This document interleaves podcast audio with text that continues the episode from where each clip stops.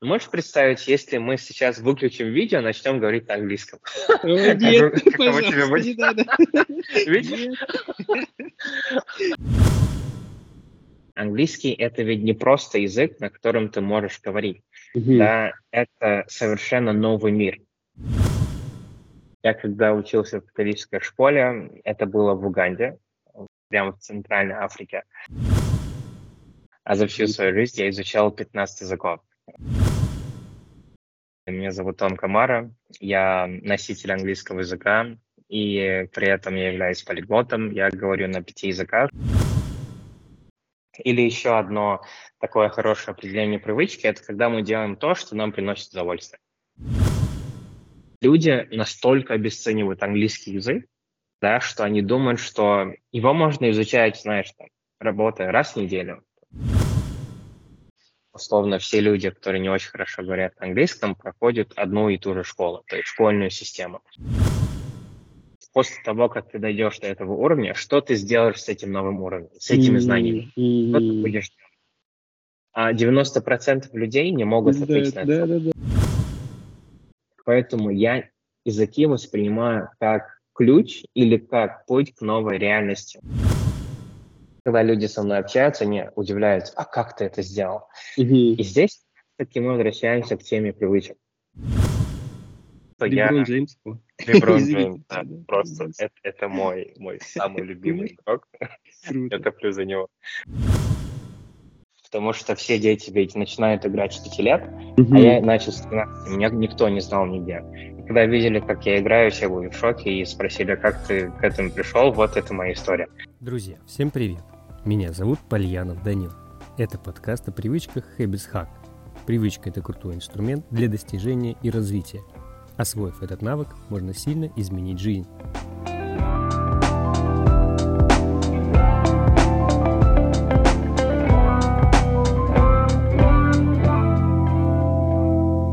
Сегодня поговорим о привычке, которая способствует образованию, возможности общаться с большим количеством людей и расширению границ.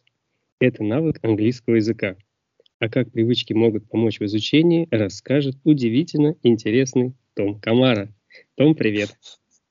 Привет, привет. Да, расскажи, пожалуйста, пару слов о себе. Хорошо. Как меня уже представили, меня зовут Том Камара, я носитель английского языка, и при этом я являюсь полиглотом. Я говорю на 5 языках. Это английский, русский, испанский, немецкий и итальянский. А за всю свою жизнь я изучал 15 языков. Вот. То есть некоторые это был... Я не знаю. Да, не рассказывал, оказывается. Вот, то есть я некоторые языки изучал, на них говорил, потом забросил и забыл, потому что они потеряли актуальность. А некоторые я просто вот забросил, потому что я понял, что они мне неинтересны. Вот, то есть также я являюсь преподавателем английского языка. Сейчас я работаю с предпринимателями, с блогерами и с лидерами мнения, и я им помогаю выходить на зарубежный рынок, чтобы масштабировать свой бизнес, работать с иностранными клиентами, безусловно, на английском языке. И основная суть – это в том, чтобы человек смог быть таким же классным экспертом, да, вот, на английском, как и на русском. То есть, условно, я строю этот мост между русской личностью и английской личностью, новой английской личностью этого человека. Вот, если вкратце. Офигеть, круто. Слушай, я знал, что ты преподаватель, но вот таких вот деталей я... Ну, то есть я знал, что ты работаешь с разными людьми, с известными людьми, но вот именно такой посыл. Очень круто ты сейчас про себя рассказал. Это очень интересно, и что мне супер понравилось, ты сказал про некую личность, да, новая личность на английском языке, потому что ведь действительно...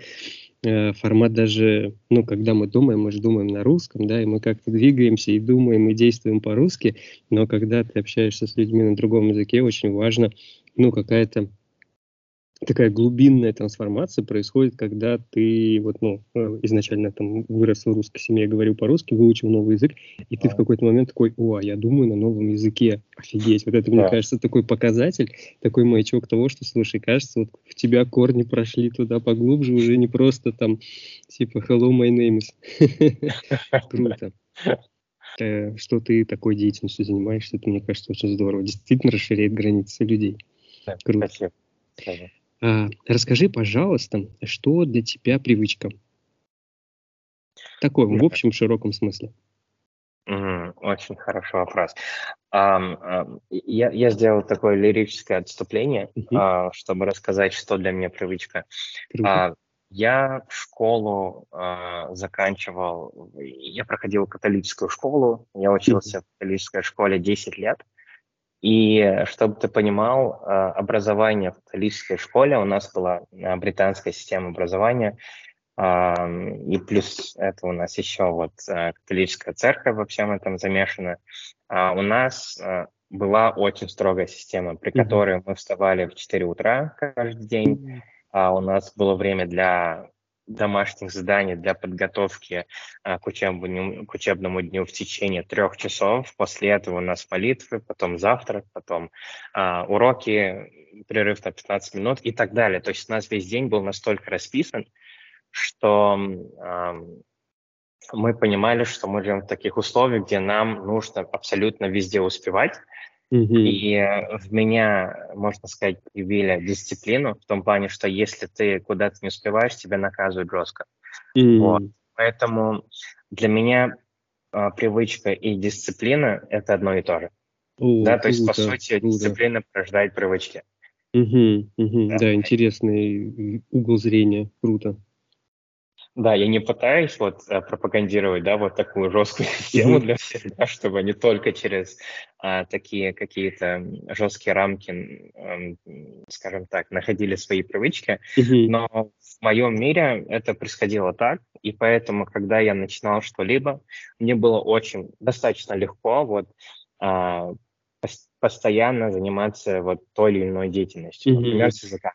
Да, то есть я не случайно изучал 15 языков. Это не потому, что я просто вот люблю языки, и мне это легко получалось. У меня была дисциплина. То есть я, когда начинал заниматься языком, я начал этим языком заниматься от А до Я. Я каждый день работал, по чуть-чуть, где-то больше, где-то меньше, чтобы у меня был результат. То есть очень важно, чтобы была такая последовательная работа. Это и есть привычка. Как ты, кстати, мне говорил, что есть привычки, например, курение. Да? Это ведь, ну, можно сказать, не очень хорошая дисциплина, где ты куришь, где ты нуждаешься в никотине, да, и ты куришь сигарету тогда, когда ты чувствуешь, что тебе это необходимо, организму. А с точки зрения, например, языков или спорта, да, ты понимаешь, что тебе это нужно, но организм сам не требует, да, чтобы ты сходил в зал. Ты должен сам это предъявить к себе. То есть я думаю, что еще одна основа или еще одно такое хорошее определение привычки – это когда мы делаем то, что нам приносит удовольствие. Ой, да, круто. Вот, регулярно. Круто. И когда это еще сделано осознанно, это, мне кажется, полезная история. Когда история неосознанно, случайно какая-то привитая когда-то в каких-то не очень благоприятных обстоятельствах, то, скорее всего, она может немножко противодействовать как бы тебе и твоему развитию. Да, слушай, очень интересно.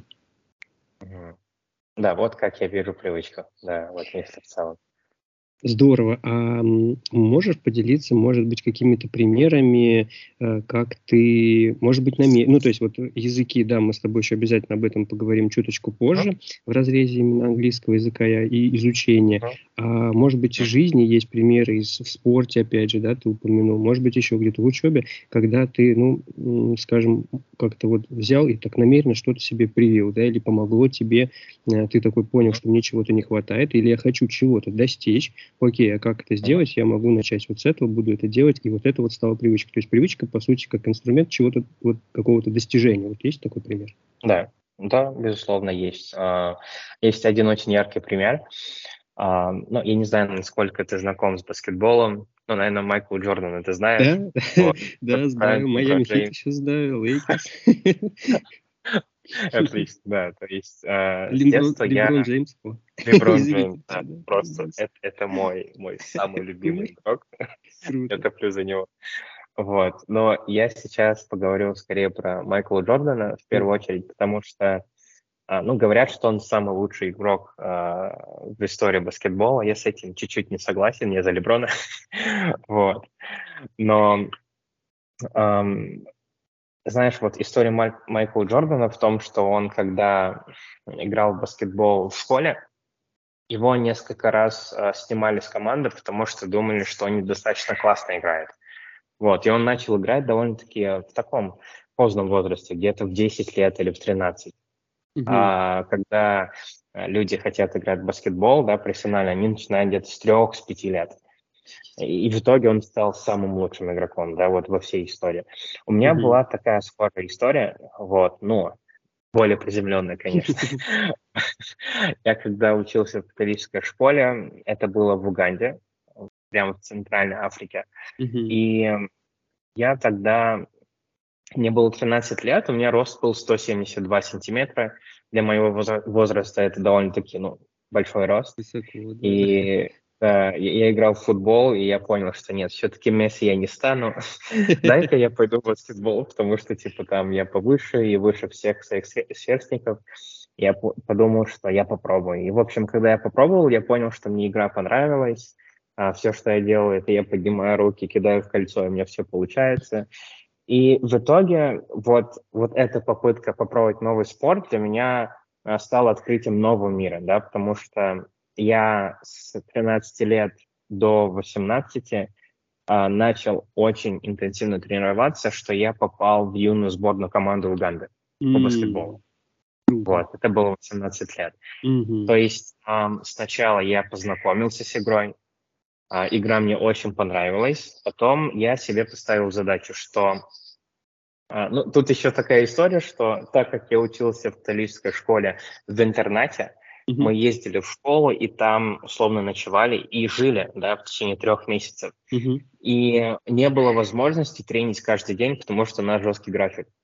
Поэтому я понимал, что в школе в течение 3 месяцев я могу тренить 3-4 раза в неделю со всеми играя, потому что у нас одна площадка на всю школу.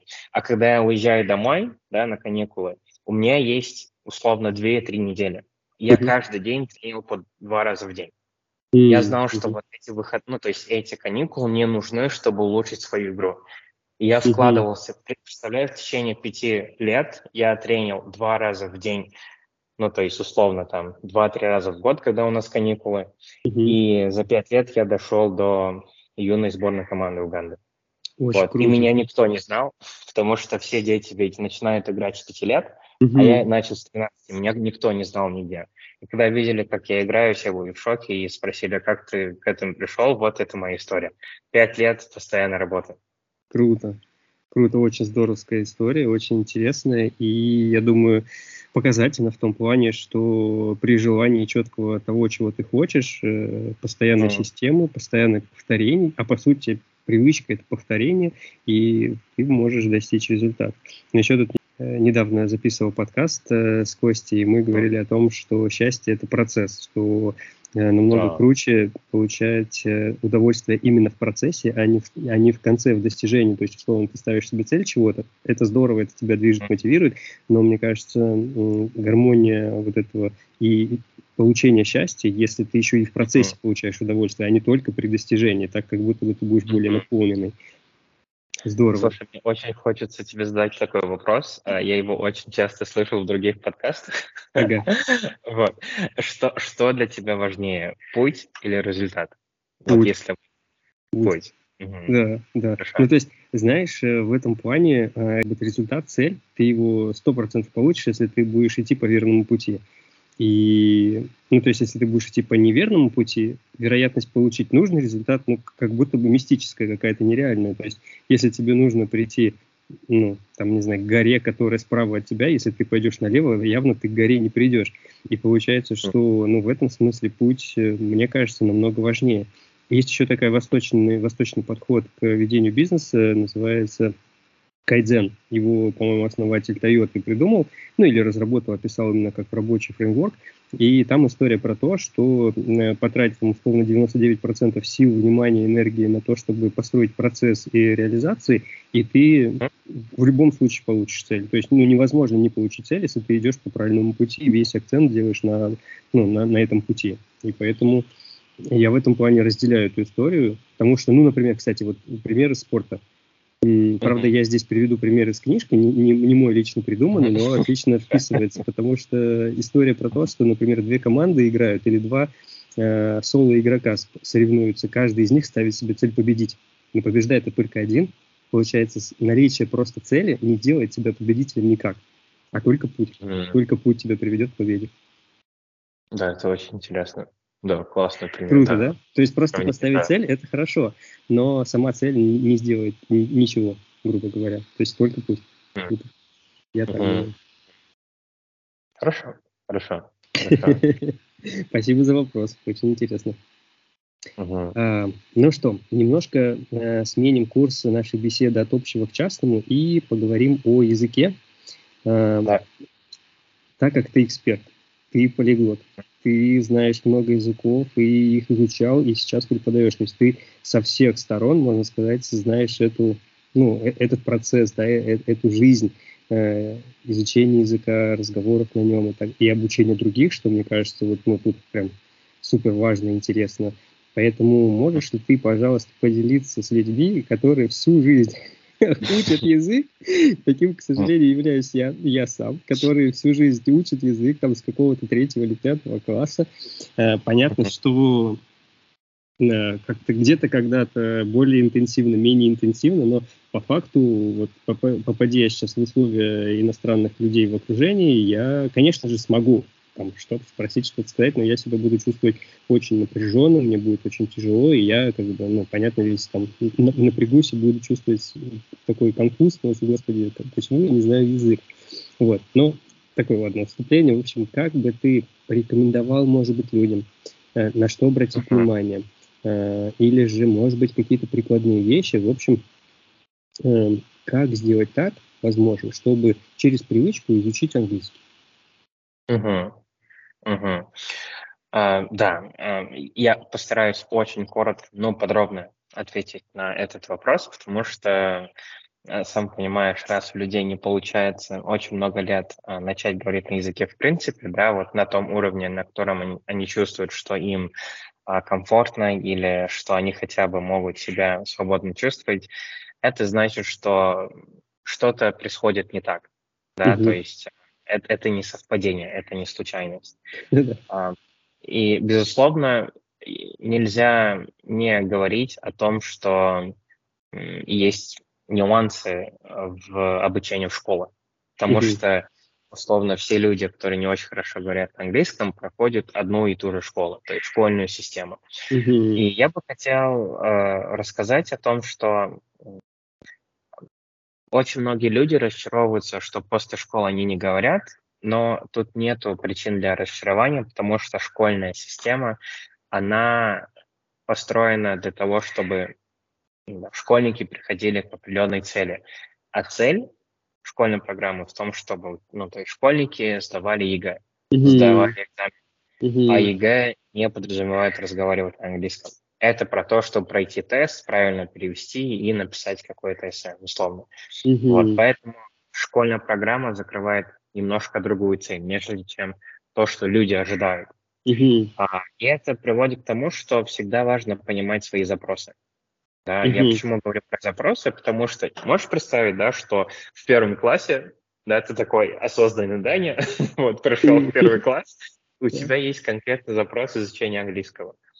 Если твой запрос был в том, что ты хотел говорить свободно как носитель за 11 лет, да, уже это возможно точно, да, и на выходе у тебя не получилось, это значит, что раз ты не понимал, к чему эта система тебя приведет, понятно, ты не понимал, потому что был маленьким, но, видимо, и родители тоже не знают, да, к чему эта система приведет. А те люди, которые строят эту программу, у них есть свои цели, да, сдать ЕГЭ. И что происходит после того, как люди заканчивают школу? Они разочаровываются в системе, думают, что английский не выучить никогда, потому что есть такой опыт. Думают, что все, это судьба. Если я пойду в какую-то школу, и мне будут давать те же, условно, инструменты, что давали в школе, ничего не произойдет. Но я бы хотел всем сказать, чтобы в первую очередь, да, чтобы мы подумали о наших личных запросах. Что нам нужно, зачем нам английский нужен в принципе в жизни, какой отклик, да, есть в душе. Английский нужен для чего? Чтобы я его просто знал, или чтобы я приехал в другую страну, или чтобы я смог работать с иностранными клиентами, либо чтобы я смог читать книги, смотреть фильмы, или, может быть, чтобы найти спутника или спутницу, или, может быть, для того, чтобы учиться за границей. То есть всегда очень важно начать с этого. Это вроде звучит банально, но вот то, что я тебе скажу потом, это будет более логично, да? Почему нужно начать с запроса? Запрос – это очень важно. Я думаю, что у тебя было такое, что ты, наверное, пытался начинать какие-то новые действия, новые вещи, новые привычки внедрять в свою жизнь. И после того, как ты осознавал, что тебе это в принципе не нужно, ты это бросал. Да. Наверное, конечно. Такое было. Есть какие-нибудь примеры? Ну, вот из последнего я вспоминал недавно, что я пробовал принимать холодный душ. И хотел это сделать, ну, в смысле, такой, знаешь, как он, контрастный душ. Вот. Я понял, то есть это было, правда, летом, но летом это более как-то действительно актуально, и у меня прям несколько лет назад был такой продолжительный период, когда вот я прям намеренно вот это делал. То есть мне, с одной стороны, нравился процесс, хоть и он такой, конечно, слегка дискомфортный, вот, а во-вторых... Ну, то есть я как будто бы чувствовал какую-то пользу в этом, да, для здоровья, поэтому я хотел это привить. Но что-то потом случилось, и я даже как бы не заметил, как отвалился этот процесс, и как бы живу хорошо. То есть в целом, да, была попытка, да, попробовал, теперь знаю на собственной шкуре, в прямом смысле слова, что это такое, вот, но как бы не закрепилось, ну, значит, хорошо. То есть нужно уметь спокойно принимать то, что не прикрепляется, или, по крайней мере, то, что ты не видишь в этом для себя конкретного смысла. Да, я полностью с тобой согласен. Я думаю, что перед тем, как ты начнешь какую-то новую привычку, да, ты сначала спросишь у себя, зачем мне это нужно, да, что я хочу от этого получить. Конечно. И именно с этого нужно начать изучение любого языка. Если речь идет об английском, то есть первый момент это нужно понять, зачем английский нужен, какой запрос.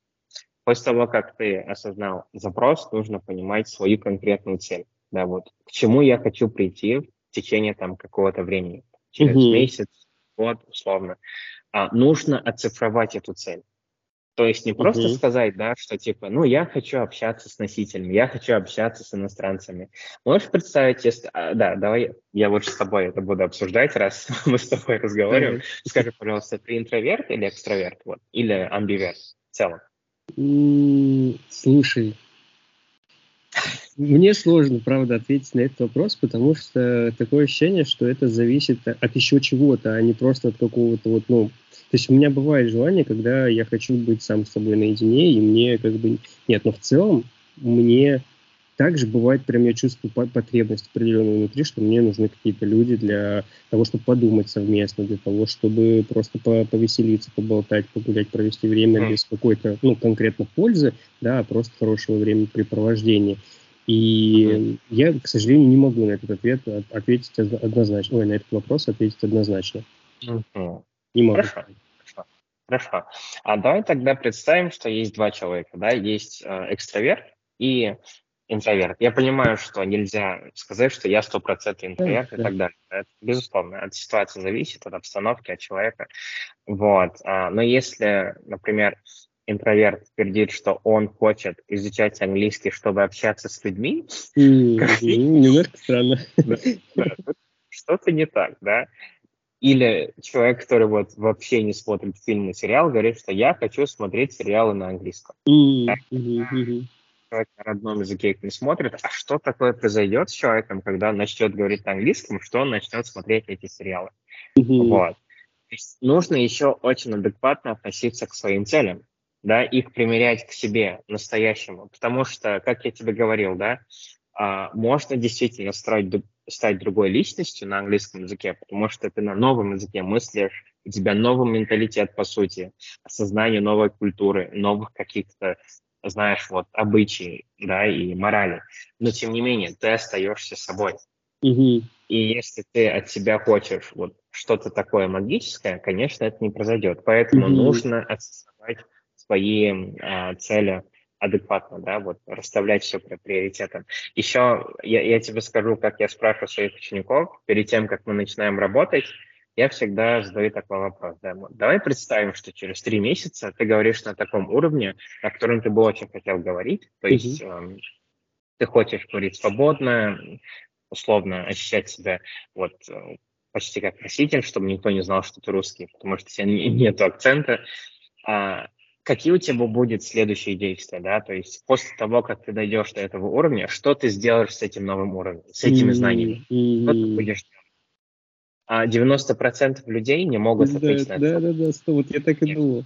Извини, я немножко добавлю от себя, просто когда ты сейчас говоришь про цель и про запрос, это, мне кажется, настолько важно и не столько неочевидно для языка, потому что вот я как бы даже, ну, то есть сама по себе информация, что когда ты что-то делаешь, ты такой спрашиваешь себя, а зачем ты это делаешь? Ну, как бы вроде бы, да, действительно, все логично, все очень просто.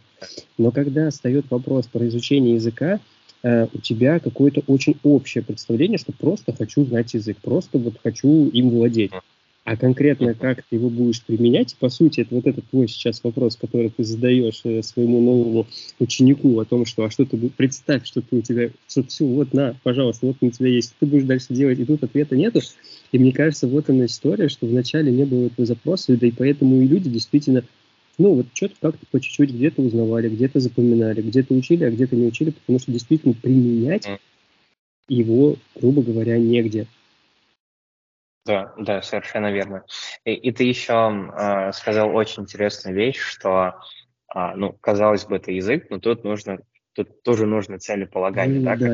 Да, что его можно по-разному использовать. И как будто бы к языку ты по умолчанию этого не, ну, как бы, так не думаешь про язык.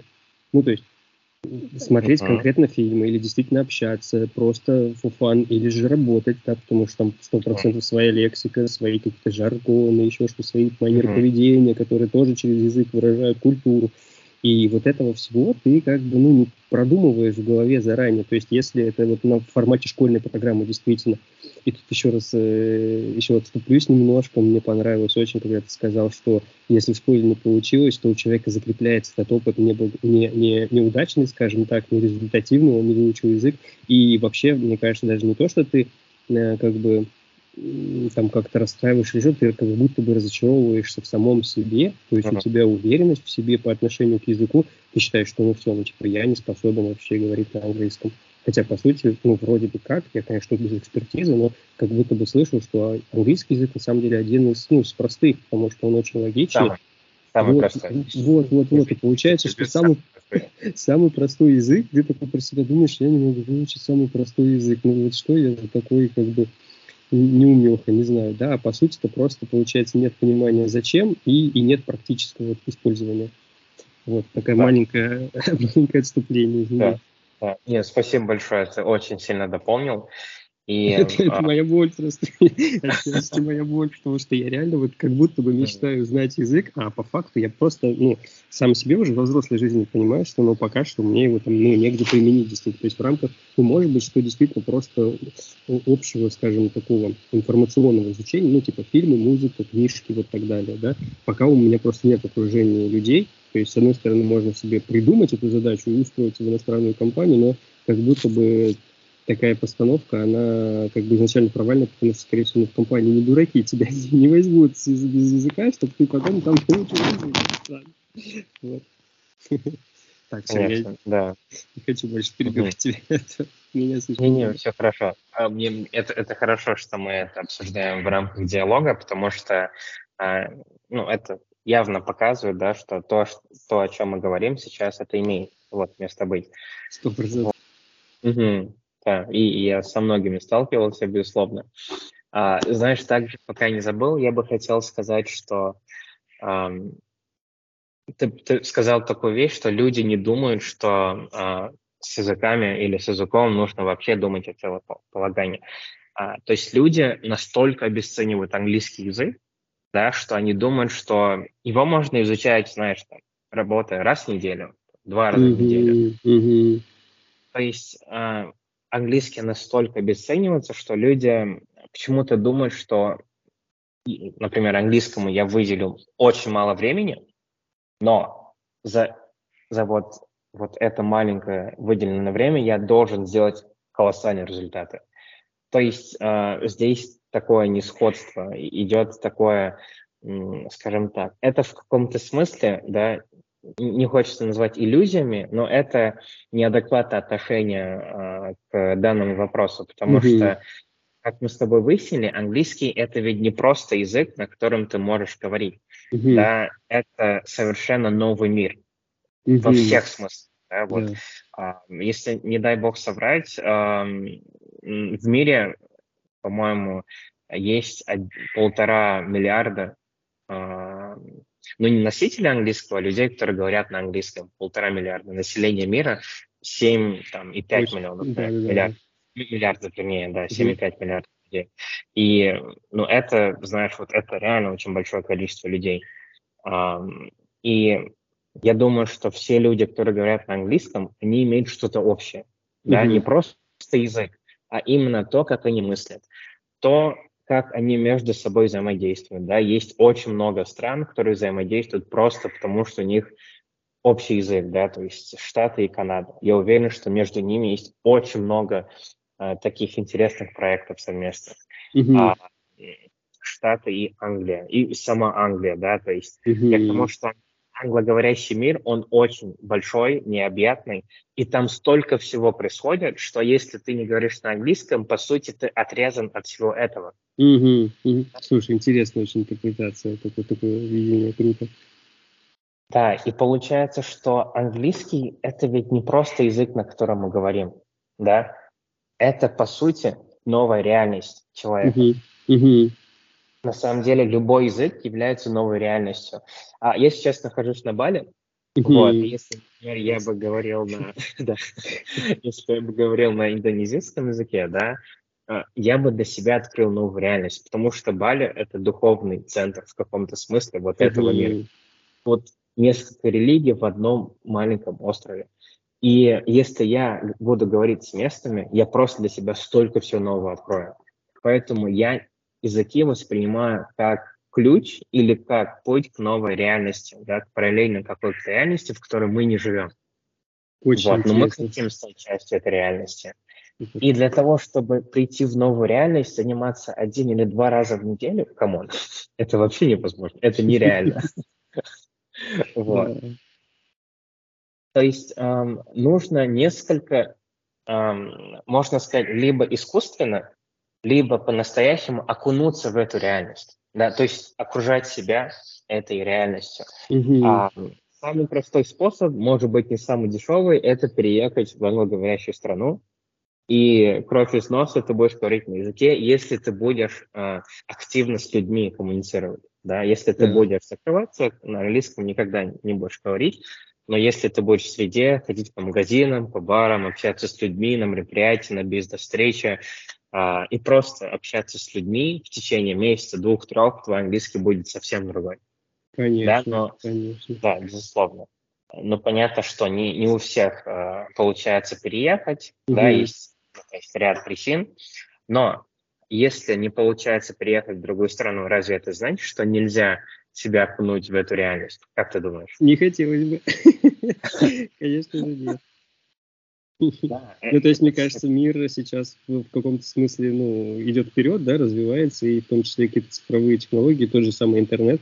Я думаю, в этом плане он может служить неким аналогом, ну, то есть создание вот этого мира и там различные девайсы, ну, то есть в смысле средства связи, интернет, какие-то социальные сети, также искать, опять же, ну, должно быть желание, мне кажется, здесь, да, вот попробовать придумать себе вокруг, создать, как ты сказал, ну, некую иллюзию, да, в смысле искусственно создать себе вот эту среду, то, ну, при желании и фантазии, я думаю, что можно, ну, хотя бы наполовинку приблизиться к этому. Да, безусловно. И я с тобой поделюсь своей личной историей. Я ни разу не был в испаноговорящей стране, ни в Испании, ни в Латинской Америке. Окей, я уже, по-моему, 9 лет не изучаю испанский, я его начал изучать 9 лет назад.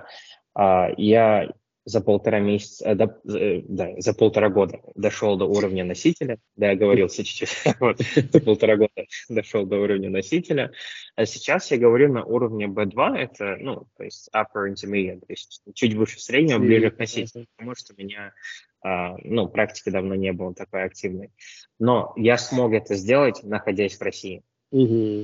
Я ни разу не был в испаноговорящей стране, когда люди со мной общаются, они удивляются, а как ты это сделал? И здесь все-таки мы возвращаемся к теме привычек. Да? Да, то есть, когда я начинаю изучать языки, когда вообще люди начинают изучать языки, или в данном случае английский, мы с тобой уже выяснили, нужно понимать свой запрос, да, и оцифровать свои цели. Окей, мы это делаем. Когда ты начинаешь понимать, какой у тебя запрос и какая у тебя цель, ты хотя бы видишь или знаешь, над чем тебе нужно работать. Можешь представить, что человек является переводчиком, да, он заканчивает там, университет, он идет на повышение квалификации и так далее. И этот человек начинает общаться с людьми каждый день на английском. Вот. Переводчику, возможно, по большей части не нужно уметь общаться с людьми, потому что он просто доносит, ну не то, что чужие просто... мысли. Да, он доносит чужие мысли, да, вот, из одного языка в другой, и наоборот. Ему общаться с людьми совершенно не нужно для того, чтобы он делал свою работу. Поэтому если переводчик начнет ходить на разговорные клубы, ему это вообще не нужно, это неэффективно. Да не будет переводить, да, все, что люди говорят, сейчас я послушаю, что носитель говорит, я тебе переведу, и давай наоборот. Это будет не очень интересно делать. Вот. Поэтому очень важно оцифровывать свои цели, да, чтобы ты не делал лишние действия. Да?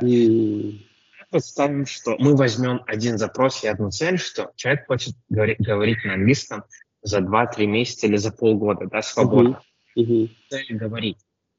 Если человек хочет говорить, конечно же, нужно говорить. Вот. Но вопрос, как это сделать, да? Как вот систематизировать вот весь этот путь. И тут как раз-таки вопрос о привычку. Я всегда говорил, что всегда очень важно понимать вообще, какой ты человек, да? Если ты, в принципе, можешь долго сидеть и чем-то заниматься, если ты усидчивый, да, то есть ты можешь выделить в день, ну, минимум час, если ты усидчивый. Если ты не усидчивый, выделять час, это вообще ни о чем, да. Ты вот на 10-й минуте уже будешь все смотреть на часы, захочешь все бросить. Да, ты или будешь чем-то другим заниматься, и не заметишь, что, ой, время прошло. Да, засиделся в Reels или в ТикТоке, вот, смотрел английский Reels в итоге. Да. Кстати, и слушай, здесь... а можно так выучить? Да, нет, да. Это вот хорошая практика, вот, ну, такими какими-то развлекательными.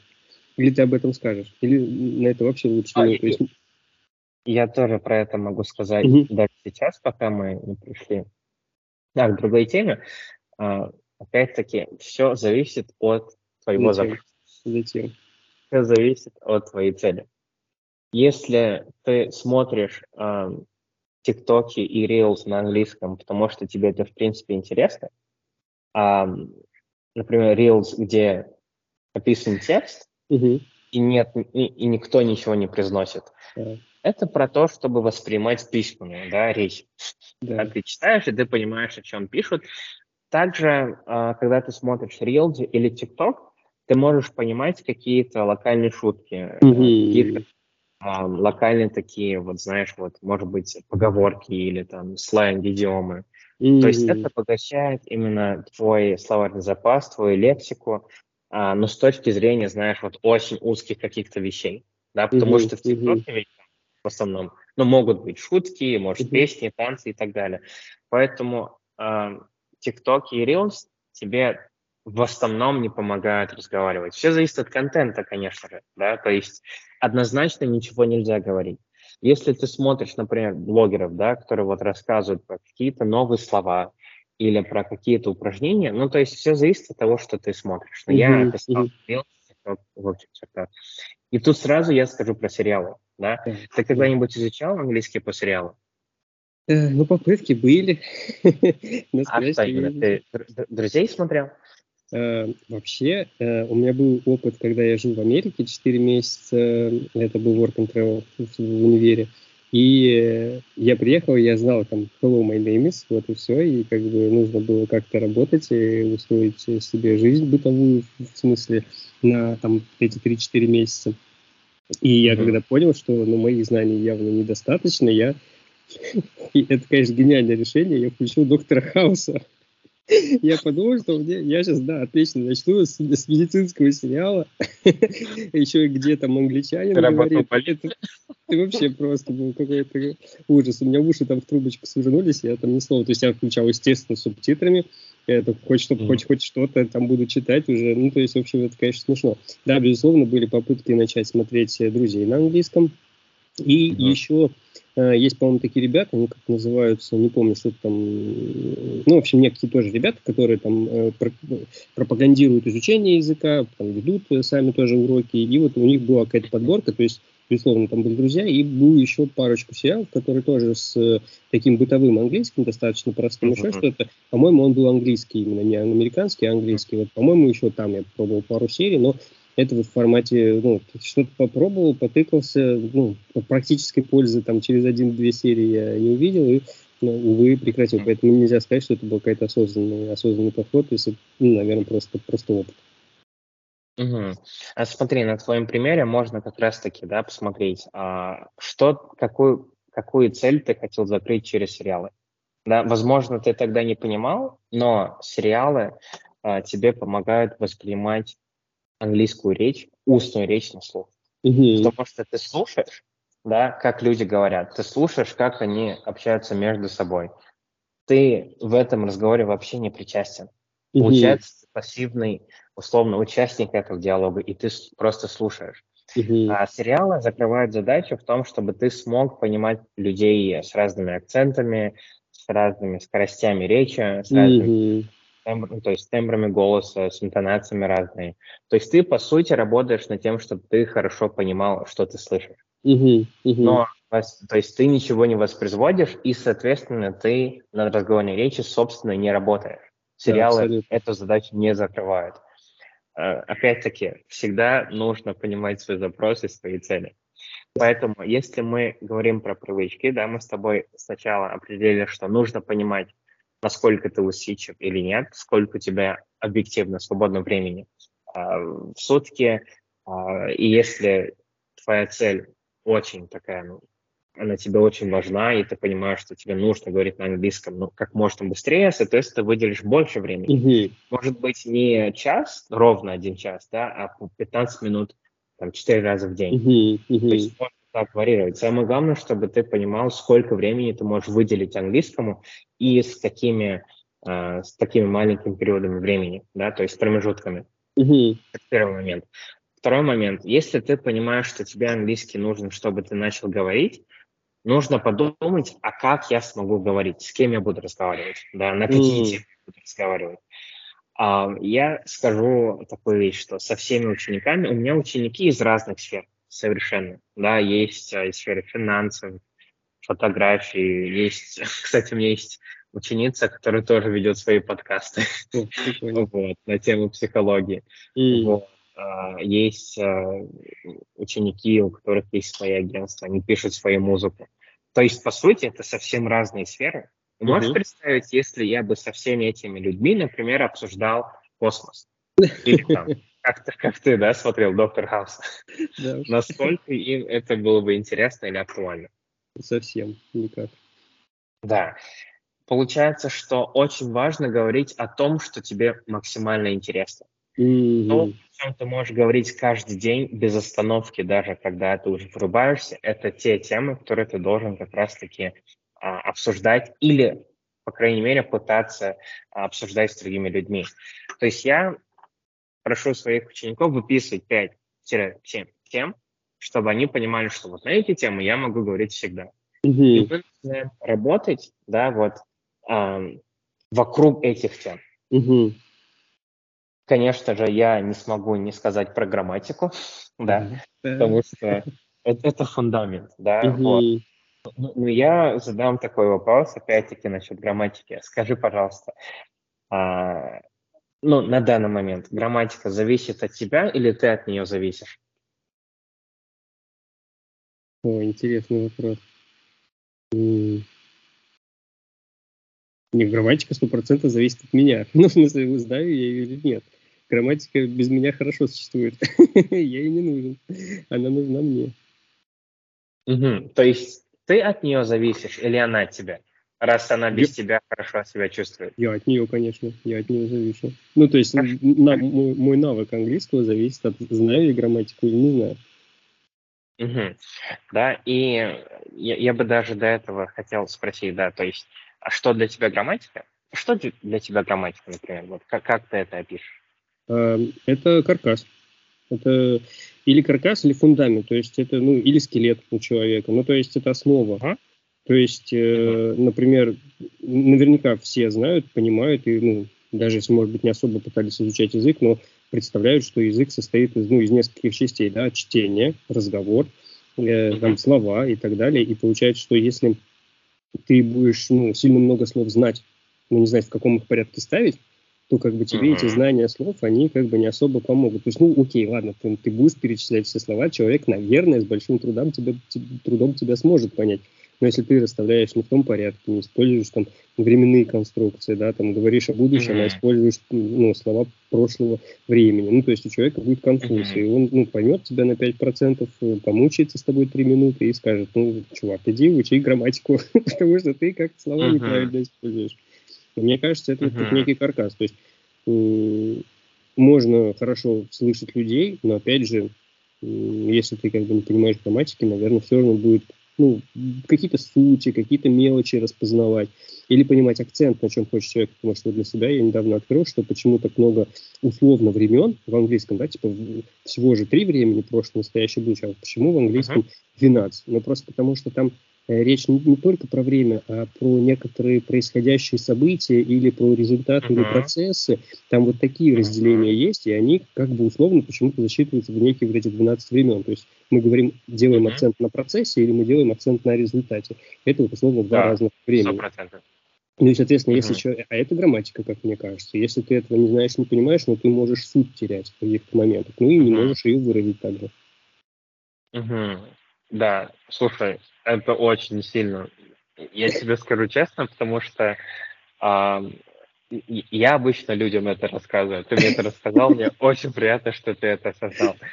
Потому что, правда, времена в английском, они нельзя их в полной мере воспринимать как времена, да, потому что это, по сути, 3 времени, да, настоящее, будущее и прошлое, но в каждом времени есть 4 контекста. То есть 4 контекста, которые описывают ту или иную ситуацию, да, по-своему. Да, то есть если смотреть именно из этой позиции, то люди будут воспринимать времена совсем иначе, и будет намного проще их осваивать. И еще нужно учитывать, что не все времена английского нужно знать наизусть. Вот, да. И если вернуться, да, к теме грамматики, да, кто от кого зависит, да, ты сказал, что грамматика – это как скелет, это каркас, да? Ну, окей, мне так хорошо, кажется, скелет и каркас. Я с тобой согласен. Скажи, пожалуйста, мы все части нашего, ну, можно сказать, когда мы двигаемся, да, вот, все ли части нашего скелета находятся в движении, когда мы двигаемся? Ну, конечно, может быть, не всегда. Ну, то есть... Не всегда. Мы можем сидеть и двигать пальцем руки, палец ноги, при этом, скорее всего, будет бездвижный. Но, тем не менее, мы совершаем действия. Да. И, тем не менее, мы делаем то, что мы хотим. Да. Давай тогда вот этот пример, да, приведем вместе с грамматикой. Несмотря на то, что грамматика – это каркас или это скелет, да, получается, что нам не нужно знать всю грамматику для того, чтобы говорить. Верно? Наверняка. Нам нужно знать или именно ту грамматику, которая нам поможет сказать то, что нам нужно. Если соотнести к скелету, чтобы делать те движения, которые нам нужно сделать. Да? Да. И, соответственно, для нас грамматика – это не просто скелет, да, вот, или каркас. Это, по сути, инструмент, который мы берем и применяем тогда, когда нам нужно. И если мы зависим от грамматики, это значит, что мы неподвижны, потому что мы такие: окей, если я придвину палец, а что будет с ногой? Да. А что делать? И у нас эррор в голове. Когда мы зависим от этого каркаса. А если вот отойти в сторонку и посмотреть: слушай, не нужно вот сделать такое движение, я просто возьму вот то, что мне нужно, я это применю. Прикольно, тогда грамматика, Тогда Николь, грамматика уже зависит от тебя. Ты мне показал, что да, получается, грамматика зависит... то есть не я от грамматики завишу, а она от меня. То, что мне нужно, то я и могу использовать. Прикольно. Круто, что я ответил именно так, мне кажется. Это намного интереснее получится. Потому что если я сразу правильно, это такой, типа, ну вот, да, типа, и все. А тут на противопоставлении интересно, что те, кто думали так же, как я, они по-новому откроют. И даже, мне кажется, в каком-то смысле это облегчает подход к изучению, что, типа, вот если ты будешь думать, что я могу взять определенный кусочек, какую-то ячейку, такую вот взял ее, выучил, и начну ее там оттачивать дальше, да, применять то, что мне нужно в моей жизни, в моей цели, да, из чего я отталкивался в самом начале. А потом возьмем еще один кусочек, а потом еще один кусочек. Наверное. Круто, да. Слушай, очень интересно, спасибо. Да, если вот то, что мы... Пожалуйста. И если вот взять то, что мы сейчас с тобой обсудили, да, то есть то, что мы уже осознали, что грамматика зависит от нас, и мы еще вот эту грамматику применяем с теми темами, которые нам интересны, можешь представить, что из этого выйдет через 2-3 месяца? Да, будешь знать язык. Вот в этой вот области, вот в этом применении, в том, что тебе интересно, в том, что тебе хочется, и ты закроешь, то есть ты даже будешь чуточку счастливее, потому что ты наконец-то скажешь: да, я знаю, я смог похвалить себя, потому что вот этот миф после школы, он разрушится. Угу. Да, все верно. То есть люди обычно себе усложняют жизни и изучают все подряд, или изучают то, что рекомендуют. Очень важно слушать себя и понимать, что тебе нужно.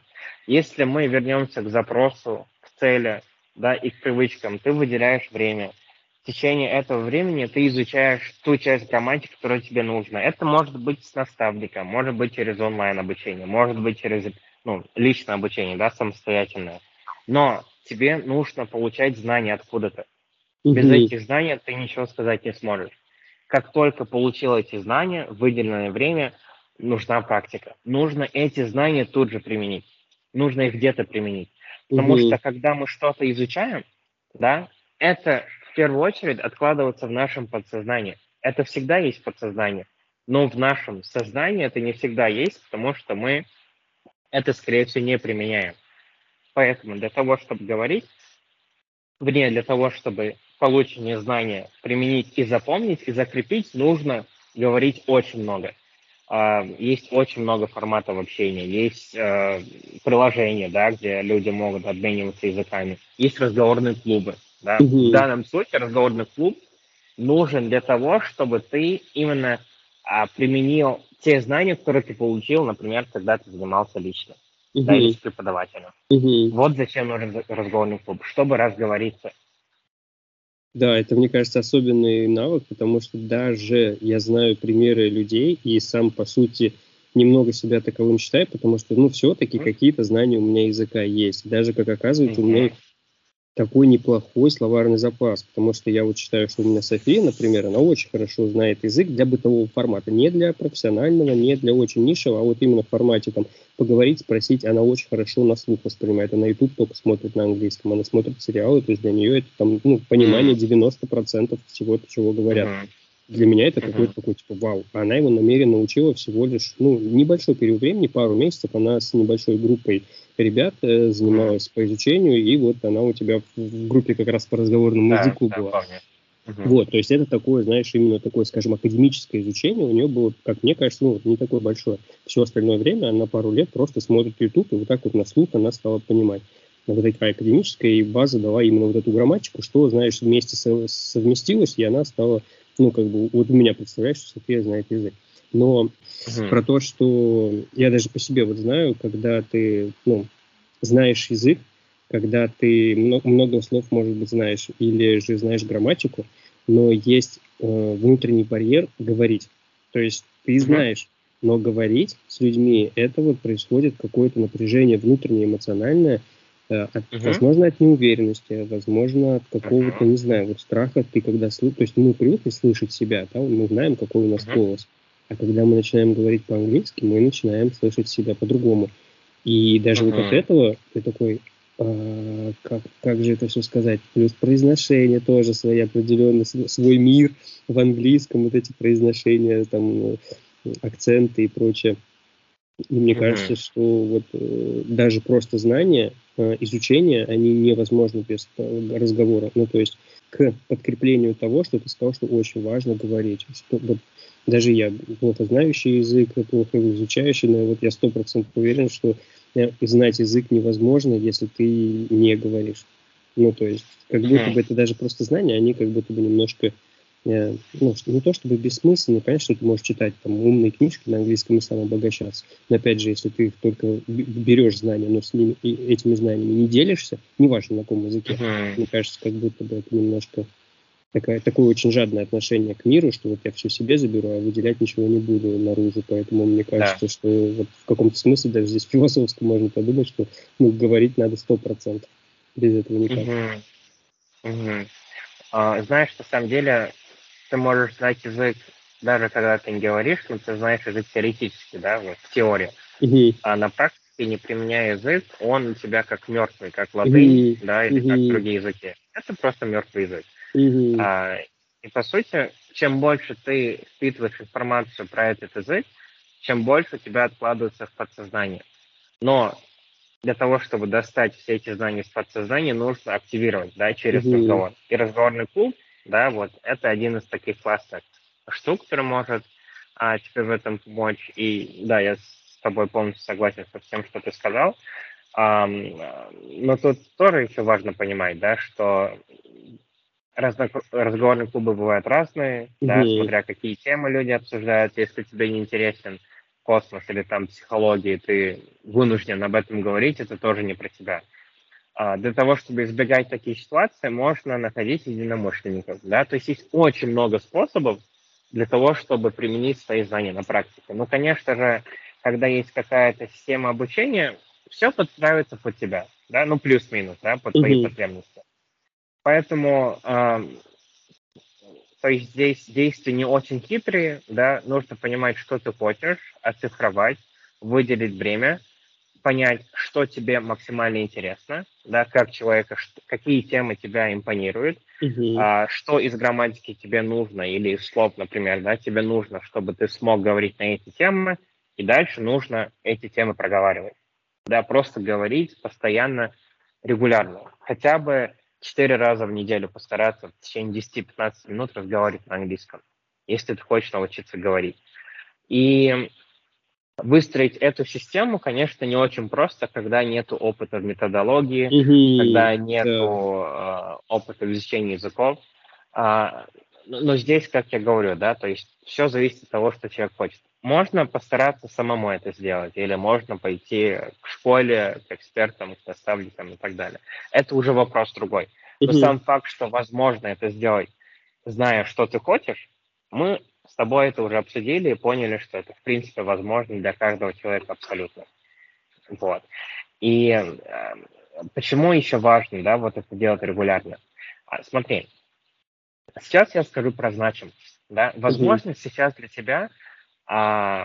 английский — это что-то такое сложное, да, то, что у тебя тяжело идет или нелегко, да, вот, то есть, по сути, когда ты начинаешь, наверное, говорить на английском, ты немножко переживаешь, да, немножко нервничаешь, да, есть паника, да, все эти эмоции вызываются тем, что ты повышаешь значимость английского перед собой, да, то есть английский где-то здесь, а ты где-то здесь, да, условно. Конечно, когда ты будешь говорить на английском, тебе будет страшно, как будто ты перед львом стоишь и не знаешь, что сказать, условно, да, вот. А как можно снизить планку, как можно снизить значимость? А знаешь, я могу привести пример из отношений, да, когда там парни начинают встречаться с девушками, да, например, сначала они пипец как переживают, да, что, блин, я не знаю, как подойти, что сказать. Или девушка тоже, да, вот, стесняется перед парнем. А когда люди начинают стесняться, да, друг друга, как будто они уже там родные, они могут какие-то странные вещи друг с другом делать, да, вот, когда они находятся вместе. То есть, если, например, девушка не могла есть быстро в начале, да, отношений, в конце она просто ест супер быстро и все подряд. Типа она уже не стесняется, потому что она снизила значимость этого человека. Нужно сделать то же самое с английским. Если сравнить с отношениями, люди начинают привыкать друг к другу, когда они очень много времени проводят вместе. Для того, чтобы были такие же отношения с английским, нужно очень много времени проводить с английским. Понимаешь, насколько это подальше? Да, и, соответственно, если ты на английском говоришь каждый день по чуть-чуть, через неделю, через месяц, через три, для тебя английский будет как обыденность. Ты не будешь думать, офигеть, я начал говорить английским, офигеть, я что-то сказал, о господи, я с кем-то переписывался, для тебя это будет нормой. Да. Планка автоматически снизится, и тебе не будет сложно говорить на английском. Круто, круто. Слушай, Том, спасибо тебе огромное. Мне кажется, ты так много важных вещей раскрыл про английский язык. И вот, ну, и у меня несколько инсайтов про цель, да, вот, как я и говорил вначале, про то, что, ну, невозможно, как бы, типа, так думать изначально, как будто бы, что у языка могут быть разные цели. То есть ты просто воспринимаешь как язык, и все. Плюс про то, что это реально какой-то новый мир, то есть это вот люди, которые англоговорящие, да, которые, ну, вот мыслят по-английски, культура английская, что это вполне себе новый мир, который живет немножко иначе, который любопытно изучать, про подход, про вот эти отношения, как ты сейчас рассказал, про значимость, слушай, это очень-очень полезно и интересно. Скажи, пожалуйста, в рамках твоей работы ты вот, ну, что-то конкретно делаешь, людям помогаешь, или ты, ну, то есть по всем вот этим вопросам ты, ну, можешь, да, быть экспертом, или уже у тебя какие-то вот, ну, определенные есть задачи, которые ты закрываешь? Расскажи, пожалуйста, про себя чуть-чуть. Слушай, если вкратце, все, что мы с тобой сейчас обсудили, да, это все, что я делаю со своими учениками. Мы абсолютно то же самое делаем с учениками. Единственное, узнав запрос ученика, я подстраиваю свою программу под запрос ученика. Да? И если говорить про инструменты, например, разговора, да, у меня в программе есть разговоры по телефону. Да?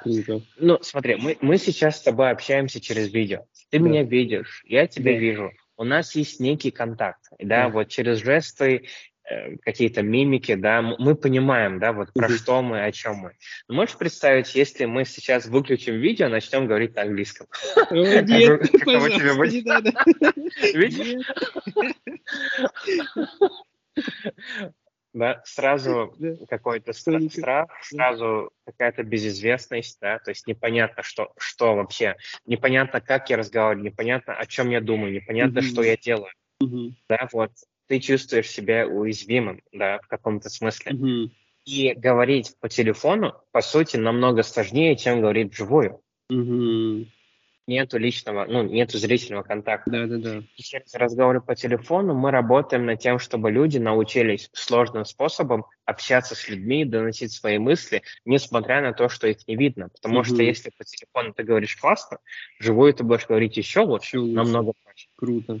Да, это сразу такая немножко завышенная планка, чтобы, как обучение в экстремальной, когда там, да, истории про не умеющих плавать детей выкидывали в бассейн и говорят, учись в моменте, если хочешь жить. Круто. Да, или как я учился в католической школе. Да, слушай, это пример реально очень такой прям суровой дисциплины. Я вот думаю, что ребята, которые там в школах таких православных, мне кажется, то же самое, в католических, мне кажется, вот в таких системах, и по сути это как армия, мне кажется, это очень-очень все строго. Даже если хуже, да. Слушай, а у тебя и разговорные клубы тоже есть?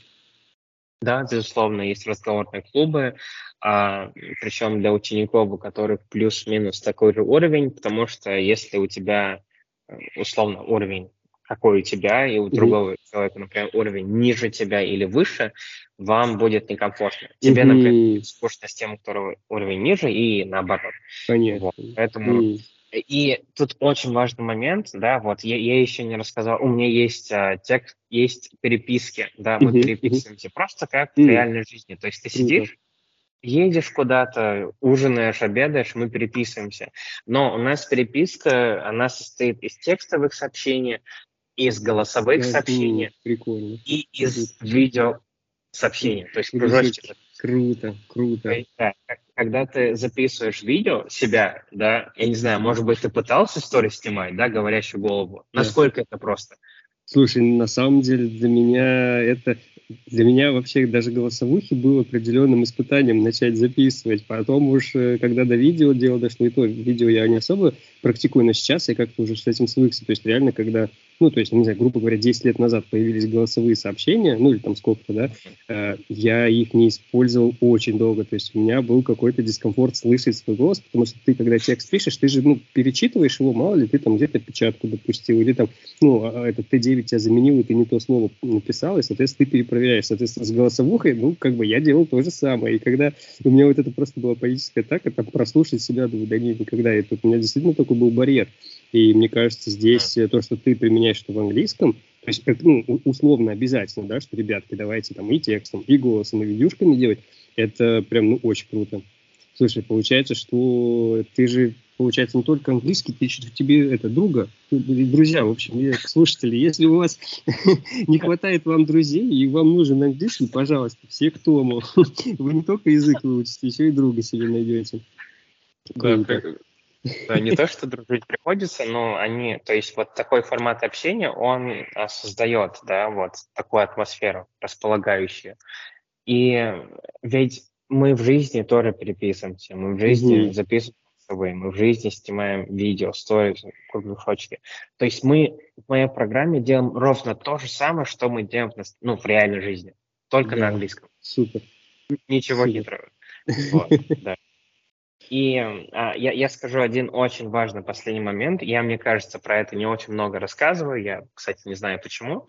Но мы с тобой выяснили, да, что, по сути, почему люди, например, не, ну, то есть, не начинают классно говорить на английском, несмотря на то, что они очень много времени на это потратили, да, все-таки речь идет о восприятии английского в целом, да, вот со школы, да, есть определенное восприятие английского, есть определенные, можно сказать, установки насчет английского, да, то есть английский – это сложно, есть люди, которые так считают.